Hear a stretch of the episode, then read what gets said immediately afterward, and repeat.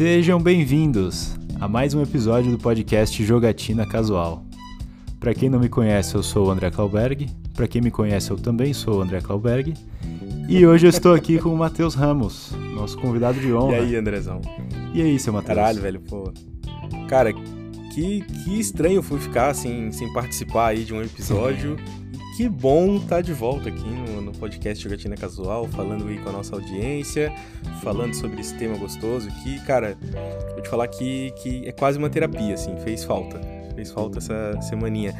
Claro que, pô, tô falando de uma forma, né? Tô brincando muito, né? Uhum. Terapia é uma coisa muito séria aí, inclusive quero deixar, deixar esse disclaimer aqui de que é muito sério, muito importante, e não tô comparando as coisas num grau real, mas foi, um, foi essa horinha de gravação aqui que, pô, é bom, né, cara? É o nosso contato aqui, a gente que tá tão separado aí ultimamente dos amigos. Uhum então, porra, é um prazerzão estar aqui contigo de novo, tendo essa hora de gravação contigo aqui, podendo trocar essa ideia e falar sobre videogame. Que, cara, eu gosto muito de falar sobre videogame.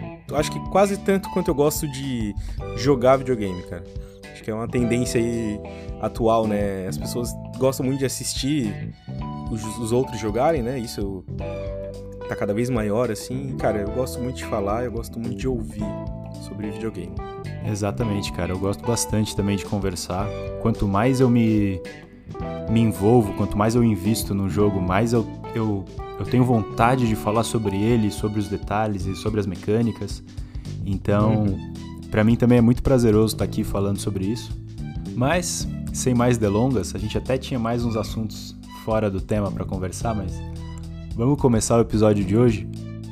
A gente está aqui reunido nessa ocasião para trazer para vocês a nossa listinha de jogos que, na nossa opinião, mereciam um remake. É, e deixando claro que, tipo, é a primeira lista, talvez, né? Essa daqui não. Acho que tá longe de ser a lista definitiva dos jogos que merecem um remake. Talvez esse seja o, episódio número um desse assunto aqui, né? Eu acho que tem muito jogo aí que a gente já jogou, tem muito jogo que existe no planeta aí, então com certeza isso aqui tá longe de ser uma lista definitiva, né, cara? Falo por mim, mas eu acho que eu falo por nós dois também. Sim, né? sim, sem dúvidas. A ideia é que a gente uh, elencou aqui alguns poucos jogos que, que ficaram perdidos no tempo, né? Não tiveram uma, uma nova roupagem para as gerações atuais e ficaram realmente desatualizados, né? Eles sofrem com essa, com essa questão de, de ter sido lançados há, há bom, sei lá, 20 anos, 20 e poucos anos. Então, uh, o tempo pesa, né? O jogo envelhece, nem todos envelhecem tão bem, então são jogos que ficaram para trás mesmo e foram muito bons, têm muito peso e seria muito da hora se a gente pudesse revisitá-los, né? A ideia é que a gente discute. É, e tem alguns jogos aqui que até, cara, até dá para jogar novamente, se divertir e tal. Mas fica aquele gostinho de assim, cara, como é que seria esse jogo hoje em dia, sabe? Com as possibilidades todas que a gente tem. Porque, pô, vamos pensar, né? Tu pega um jogo desses aqui da nossa lista, não quero dar, dar spoiler da lista. E existia uma limitação da época, né? Pô, beleza, tira essa limitação da época, coloca hoje os caras com todas as possibilidades tecnológicas que existem, não só em questão de gráfico, mas uhum. em todas as outras questões de tamanho de mundo, enfim, N possibilidades que existem no mundo de jogos hoje em dia, né? Comparando um PS5 com um Nintendinho, por exemplo. Uhum. Então, assim, cara, o que será que daria de fazer, né? O que será que daria de transformar? Qual seria a visão, às vezes, do, do inventor, do cara que pensou nesse jogo? E muitas vezes tem disso, né? Acho que o cara que pensa nesse jogo lá nos anos 80, lá nos anos 90, ele pensava o jogo de um jeito. E aí ele chega para a equipe dele e fala assim: "Cara, eu tô pensando nisso aqui". E aí os caras, tá, beleza, ok, essa tua ideia é massa, mas a realidade que a gente consegue te entregar é isso aqui. Ah, ok, mas e aí? E será que, será que hoje daria para entregar o que o cara tava imaginando lá há 20, 30 anos? Uhum. Pô, é. Essa curiosidade é muito boa, né, cara? Essa, é. E poder ter isso é muito bom, né? Em alguns momentos, né? Uhum. Porra, tem vários vários casos de remakes aí que, que fizeram muito sucesso e que valem muito a pena ser jogados. Mas, cara, antes de a gente entrar nesse esquema de remake, de falar quais são os jogos efetivamente que a gente trouxe na lista, eu acho que é legal a gente comentar aí com a nossa audiência. Eu acho que para muitos isso é chovendo molhado, mas talvez para algumas pessoas ainda seja meio confuso assim a diferença do remake pro remaster. Consegue explicar pra, pra gente, André? Posso tentar, Matheus. Vamos lá. Deixa eu tentar definir o remaster, tá? O remaster ele é uma nova versão do jogo que ela foi melhorada, que ela foi remasterizada. Então, qual que é a ideia? Eles pegam o jogo do PlayStation 4, Nioh 2, por exemplo, e eles trazem para o PlayStation 5 com melhorias. Eles conseguem aumentar o FPS, conseguem aumentar a resolução, quem sabe trabalham de novo alguma parte da trilha sonora, tem correção de bug. Uhum. Então o remaster uhum. é o, uma versão tunada, uma versão com a pedra da lua de um jogo que tu já jogou. Ele basicamente é uma, um ajuste técnico ali que dá, dá um talento, dá uma pincelada em cima de um jogo que já existe. Ainda tá muito longe de ser um remake, né? Isso. A ideia do remake é tu refazer um jogo. É tu começar do zero, né? Tu recriar o jogo. Por exemplo, a gente teve a trilogia do Crash Bandicoot, teve a, o Final Fantasy VII. Então esses jogos o cara não pegou, tipo, o jogo do PlayStation 1 e, e aumentou os gráficos e botou em 4K. O jogo foi Sim. produzido de novo, tentando manter a fidelidade, tentando trazer a nostalgia, tentando entregar como era jogar Crash no Play 1, sabe? Mas uhum. é um jogo, é um trabalho feito do, do chão, né? Ele começa de novo para trazer a, o jogo para a geração atual. Qual que é o qual que é o remake que tu queria jogar aí, cara? Só para deixar claro, essa lista ela não tá em ordem de importância ou qual remake a gente mais quer ou não, tá? A gente só fez um apanhado ah, aqui não. e vai vai passar eles. É tá? meio aleatório a ordem que a gente vai falar Isso. sobre os jogos aqui, não é do melhor pro pro pior, nem vice-versa, é só uma lista aqui aleatória. Em 1998 chegava no PlayStation 1 Metal Gear Solid, um jogo que foi lançado pela Konami, mas que teve como o, o diretor criativo aqui o Kojima, né? Hideo Kojima, uhum. que se auto-intitula lendário criador de jogos. Dentro do Death Stranding, ele, o Kojima tem tem uns easter eggs que ele fala dele mesmo e ele se intitula o lendário criador. Hideo Kojima que não tem nada a ver, né, a profissão dele, assim, a carreira dele, não tem nada a ver com o desenvolvimento de jogos, né? que é muito estranho, muito engraçado, inclusive. E é um cara que sofreu isso que eu, que eu comentei, assim, é um cara que idealizou um jogo de um jeito que era impossível de ser feito na época, assim. O que ele queria, como ele pensava um jogo, era quase um filme, assim. Ele queria que fosse uma coisa 3D, uma coisa sinistra, assim. E aí os caras tiveram que baixar muito a bola dele lá na época, assim, do, do Metal Gear Solid. Falando em quase um filme, o Metal Gear Solid, ele não é o primeiro jogo da série Metal Gear, né? Já tinham jogos anteriores. O Metal Gear Solid foi o primeiro jogo que lançou com gráficos em 3D e com atuação de voz. Foi um jogo dublado, não era só um jogo com texto que tu ia lendo o diálogo. Sim, sim. Já era, tipo, ele colocando colocando as, tipo, as ideias dele em prática, assim, né? Tipo, chegando, chegando da ideia dele do Metal Gear cada vez mais próximo do que ele idealizou lá no começo. Uhum. O jogo, no começo da franquia. O jogo ficou cada vez mais cinemático, né? Com, com todos os gráficos da época, com, com dublagem dos atores para os personagens. Então, o Hideo Kojima explodiu nessa época aí como, como designer mesmo, né? Como criador de jogos. Não que ele já não fosse famoso, né? Ele já, já mandava bem antes, mas foi aqui, eu acho que foi a grande sim, virada sim. Da, da carreira dele aí, da, da, fama dele e tudo mais. Talvez tenha sido aí, tipo, o momento em que ele realmente se provou o grande, o lendário criador de jogos, tá? Sabe? Uhum. Lançando Metal Gear Solid, tipo, acho que é aí onde ele se solidificou. É, exato. Literalmente, quase. Eu era bastante jovem quando eu joguei Metal Gear não tinha muito domínio assim de inglês e tudo mais, mas ele é um jogo que tem até uma temática pesada assim. Eu acho que ele discute, sei lá, arma nuclear, ele discute umas coisas muito não triviais, sabe? Não é só um jogo de stealth sim, sim. que tu tu se esconde e derrota um inimigo e guarda ele num, numa caixa de lixo, sabe? O jogo tem toda uma uma temática, tem todo um peso assim na, no discurso, né, na, na, narrativa. É claro que ele pode ser só isso também, né, se tu quiser. Assim. Sim. Né, vamos lembrar de Matrix aqui, tipo, na verdade ele pode se tornar só um jogo de stealth onde tu se esconde os inimigos e se esconde dentro de uma caixa e tal. Uhum. Depende muito do de quem tá fazendo a jogatina, assim, né, e da importância que tu quer dar. Mas mas claro, pô, a temática ela é, ela é pesadíssima, assim, não. A temática é de guerra, uma temática de, de conflito e tal. Mas eu confesso, cara, que eu sempre tive um grande problema de entender as temáticas e a história, a narrativa inteira de Metal Gear, assim. Pra mim sempre foi muito confuso, muito estranho onde começa, onde termina, o que que é o Metal Gear. Uhum. Sempre foi muito esquisito para mim entender esse universo, assim. Eu acho legal, já joguei alguns jogos da franquia, mas eu confesso que para mim ainda não é 100% claro o negócio, assim.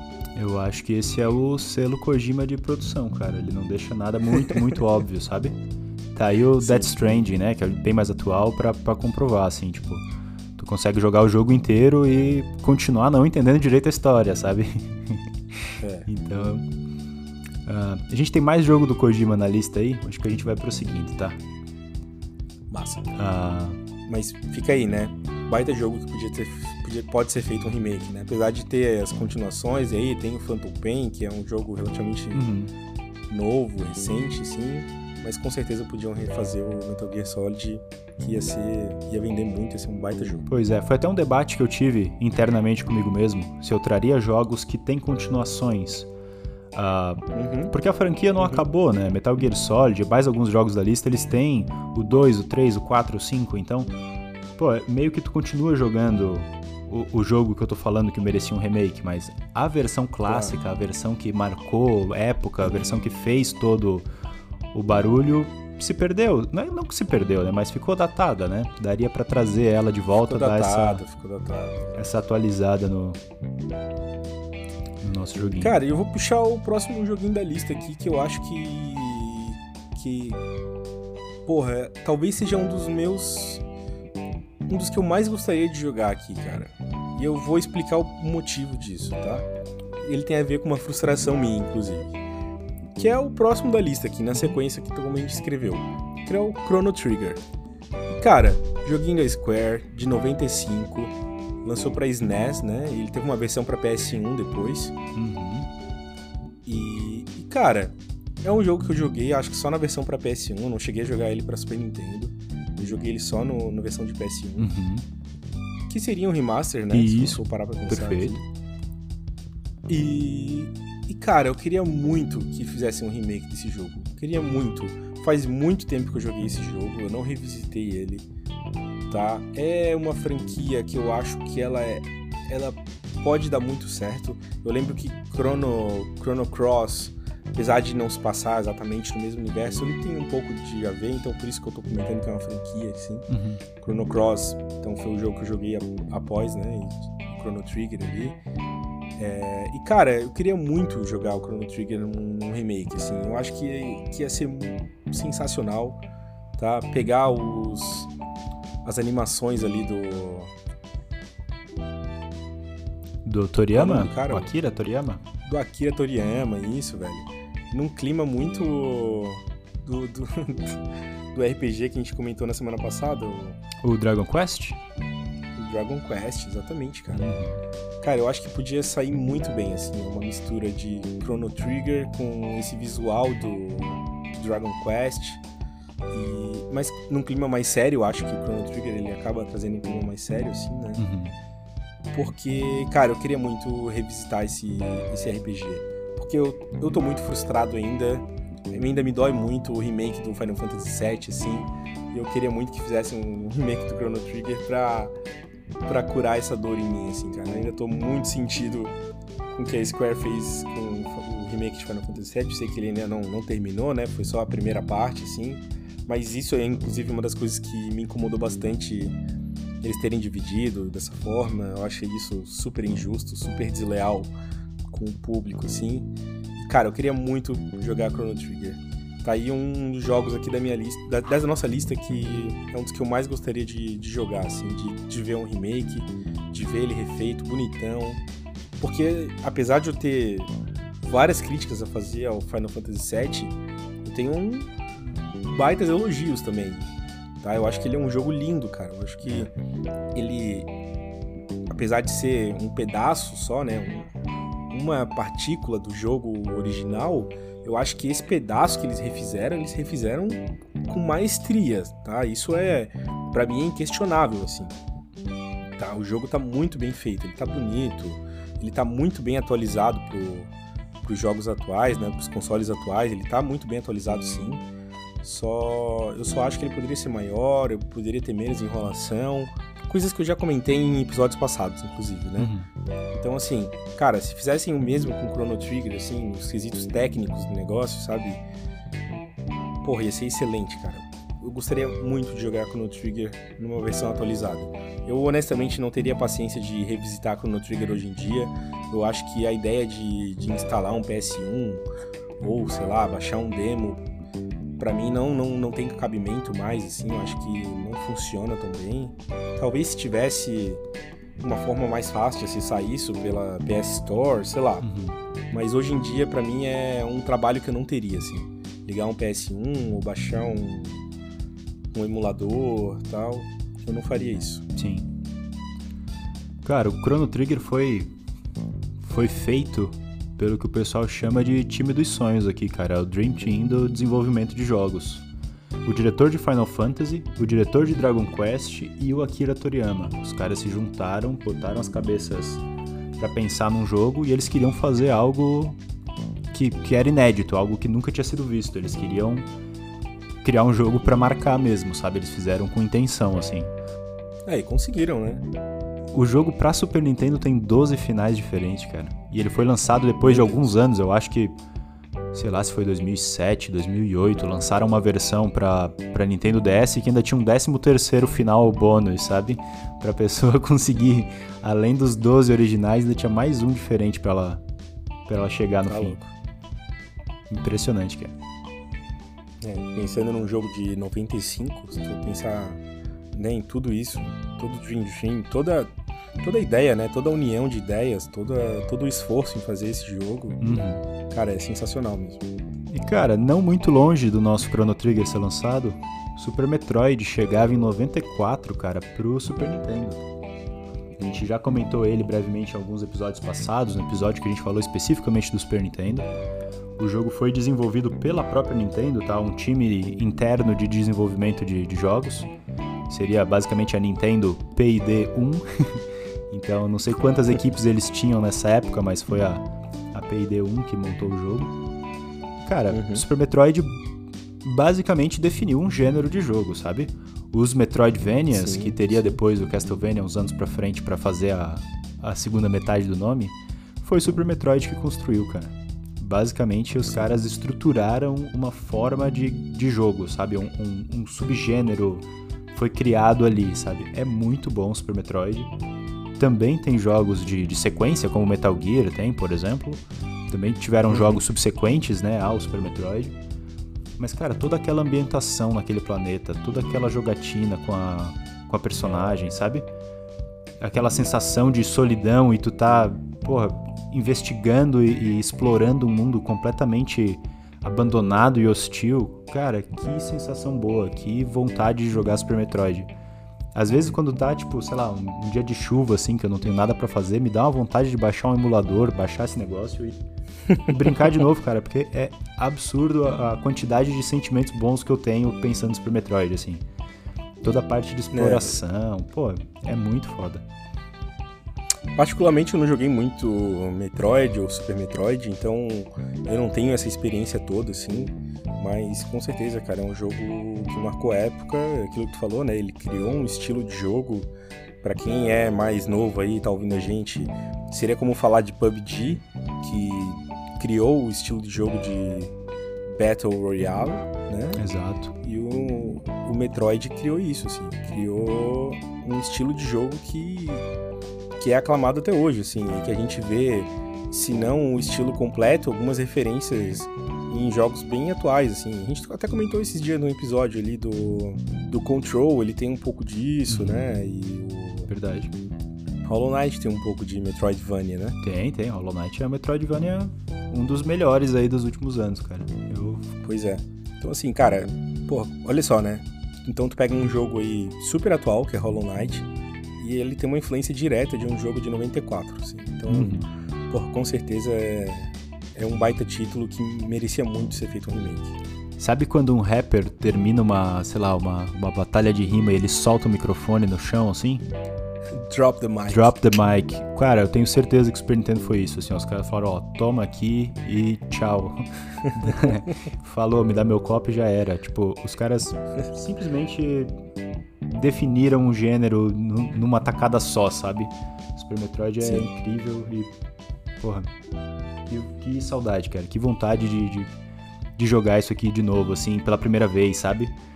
Pois é, e falando sobre, sobre remake, jogos que, que eu gostaria que fossem feitos remake, eu vou tentar manter um pouco na tua linha aí de, tipo, um, um jogo de Super Nintendo, que para mim, pelo menos, né, eu conheci ele no Super Nintendo, apesar de que a versão original dele é pra Nintendinho, né, o primeiro, a primeira versão, mas não é necessariamente essa que eu gostaria que fosse feito um remake, tá? Vou deixar bem claro isso aqui.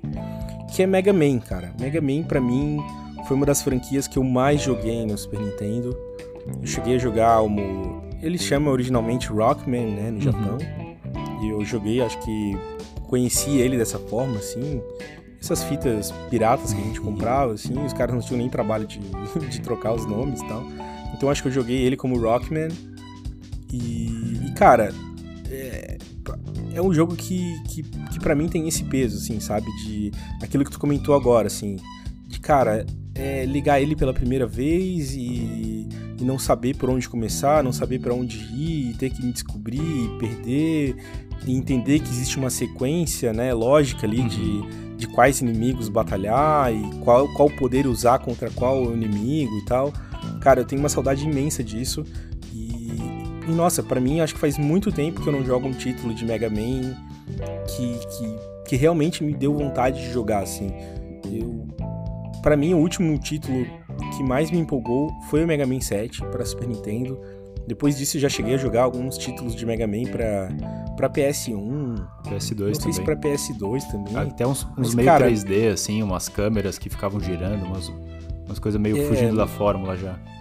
Eu não gostei muito, tá? Vou ser bem honesto assim, cara. Talvez talvez, sei lá, eu seja o chato do negócio aqui, mas não me chamou tanta atenção, assim. Eu ainda prefiro jogar, se eu quiser jogar aí e matar a saudade, eu prefiro jogar lá a versão do, do Super Nintendo, baixar um emulador aqui no meu PC e me divertir, e colocar uns filtros aqui para o jogo ficar um pouco mais bonito, do que jogar a versão de PS1, versão de PS2 e tal.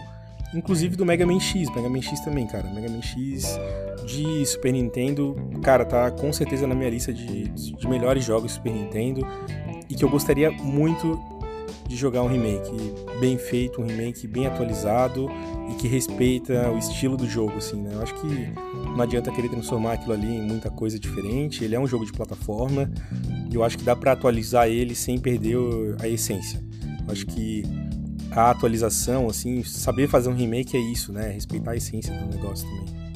Eu, tu, tu me trouxe uma lembrança que eu tinha esquecido, cara. Uh quando a gente jogava Mega Man X no Super Nintendo, eu lembro de um amigo meu chegar lá em casa, eu não lembro se era tipo um domingo à tarde, assim, mas era um dia que tava, tipo, meus pais estavam meio dormindo, assim, eu tava lá tentando jogar sem fazer barulho. Meu amigo chegou. E o Faustão gritando na sala. meu amigo chegou empolgadaço lá em casa, que ele tinha achado a, a, um pedaço da armadura do Mega Man X, sabe? A gente não tinha Caralho. a menor noção que isso existia, cara, e tipo.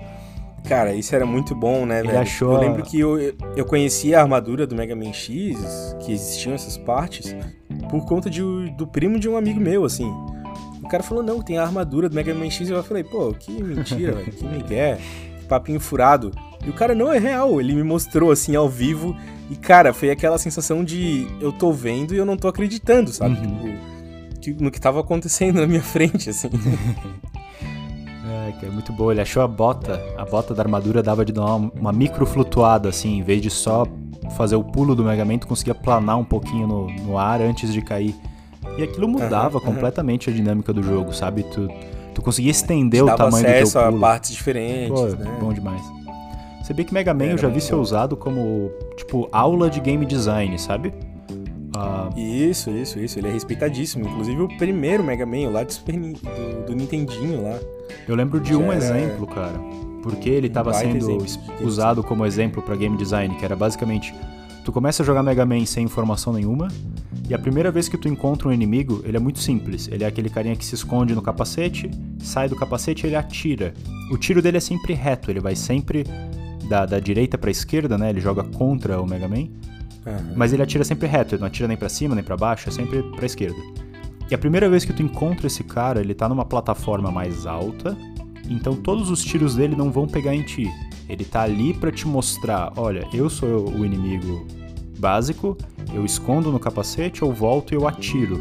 Então tu primeiro visualiza o inimigo e dali pra frente tu começa a enfrentar ele, sabe? Tipo, os caras tiveram a, a noção de, de te apresentar a ameaça antes de te jogar na fogueira, sabe? Então, tipo, eles usaram esse exemplo para mostrar, tipo, cara, isso aqui é game design feito certo, sabe? É, é aqui que a parada brilha, assim.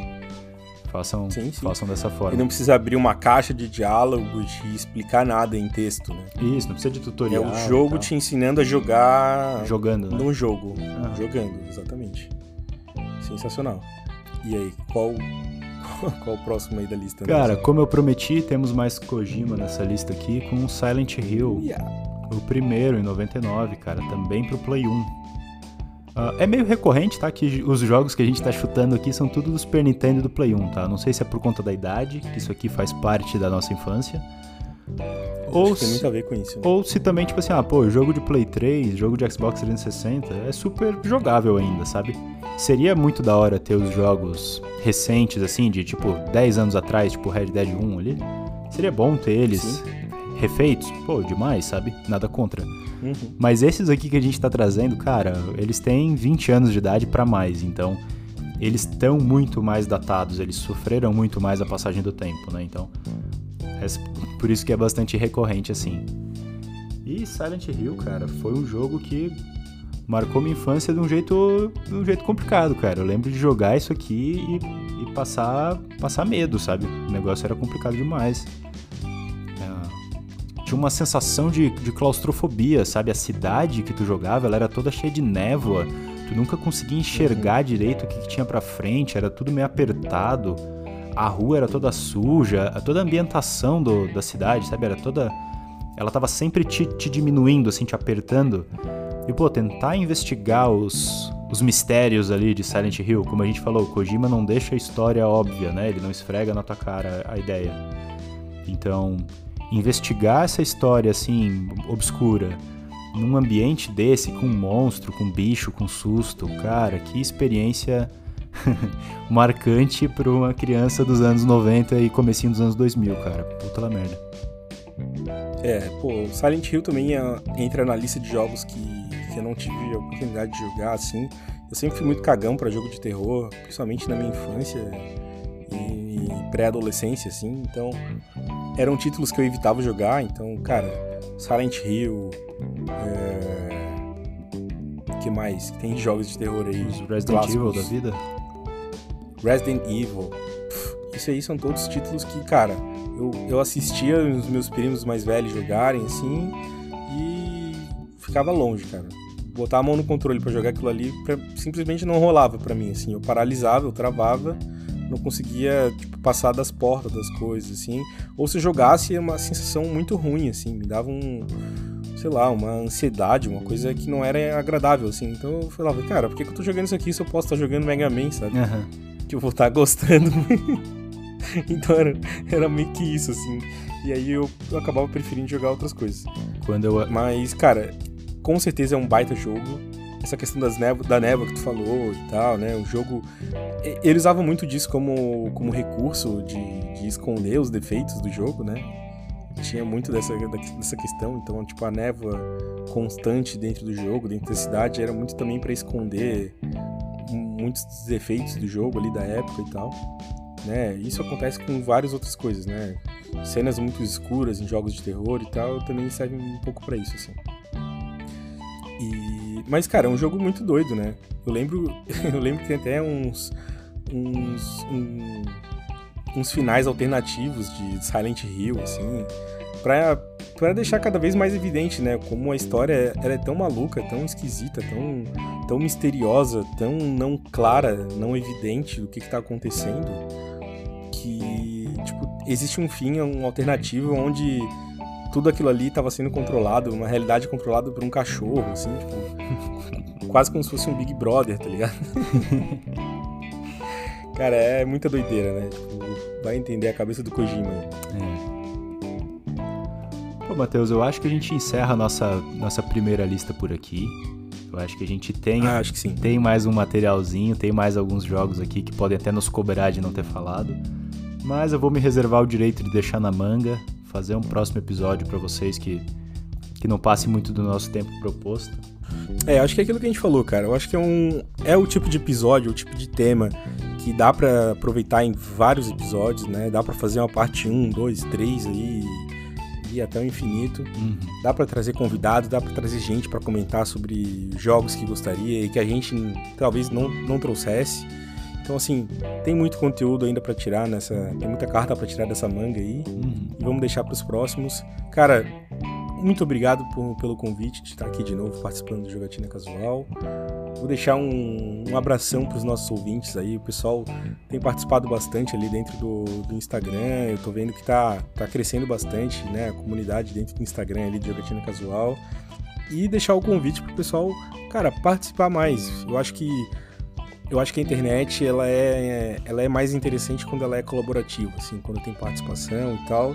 Eu gostaria muito de, de ter a participação de um dos nossos ouvintes aqui nos próximos episódios, né? Manda um áudio pra gente ali no Instagram de até um minuto, que a gente troca uma ideia aqui na próxima gravação. Acho que, que vai tornar as coisas cada vez mais interessantes pra gente.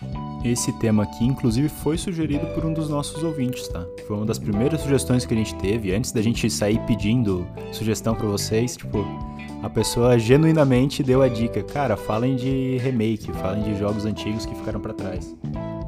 E faz muito sentido a gente falar sobre isso, né? Com a nossa idade, com o nosso perfil e tudo mais. Aí a gente achou que, que encaixava como uma luva, guardou no, no coração a, a, sugestão e assim que a gente conseguiu encaixar, ela veio, sabe? Então, gente, eu acho que é isso aí. Para quem é o, o verdadeiro ouvinte do Jogatina Casual, percebeu que o o cachorro do vizinho do Matheus não existe mais, porque o Matheus está morando em, em, outro endereço, ele fez uma, uma mudança recente. Então é. perdemos o nosso terceiro convidado, que era o convidado oculto, era o easter egg do episódio.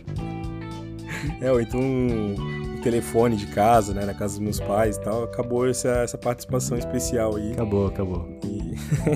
Mas tem males que vêm pro bem, cara. Às vezes perder o cachorro do vizinho ajuda a vida do editor do lado de cá, então tá tudo certo. Tá tudo certo. Matheus, muito obrigado. Sempre um prazer. Para os nossos ouvintes, um abraço. Se puderem, uh, interajam com a gente lá nas mídias sociais. A gente tem lá o perfil no Twitter, no Instagram e tudo mais. Fique à vontade para mandar sugestões, fazer algum comentário, alguma crítica. E a gente está sempre aberto ao diálogo. Por hoje é isso aí. Muito obrigado. E a gente se vê na próxima.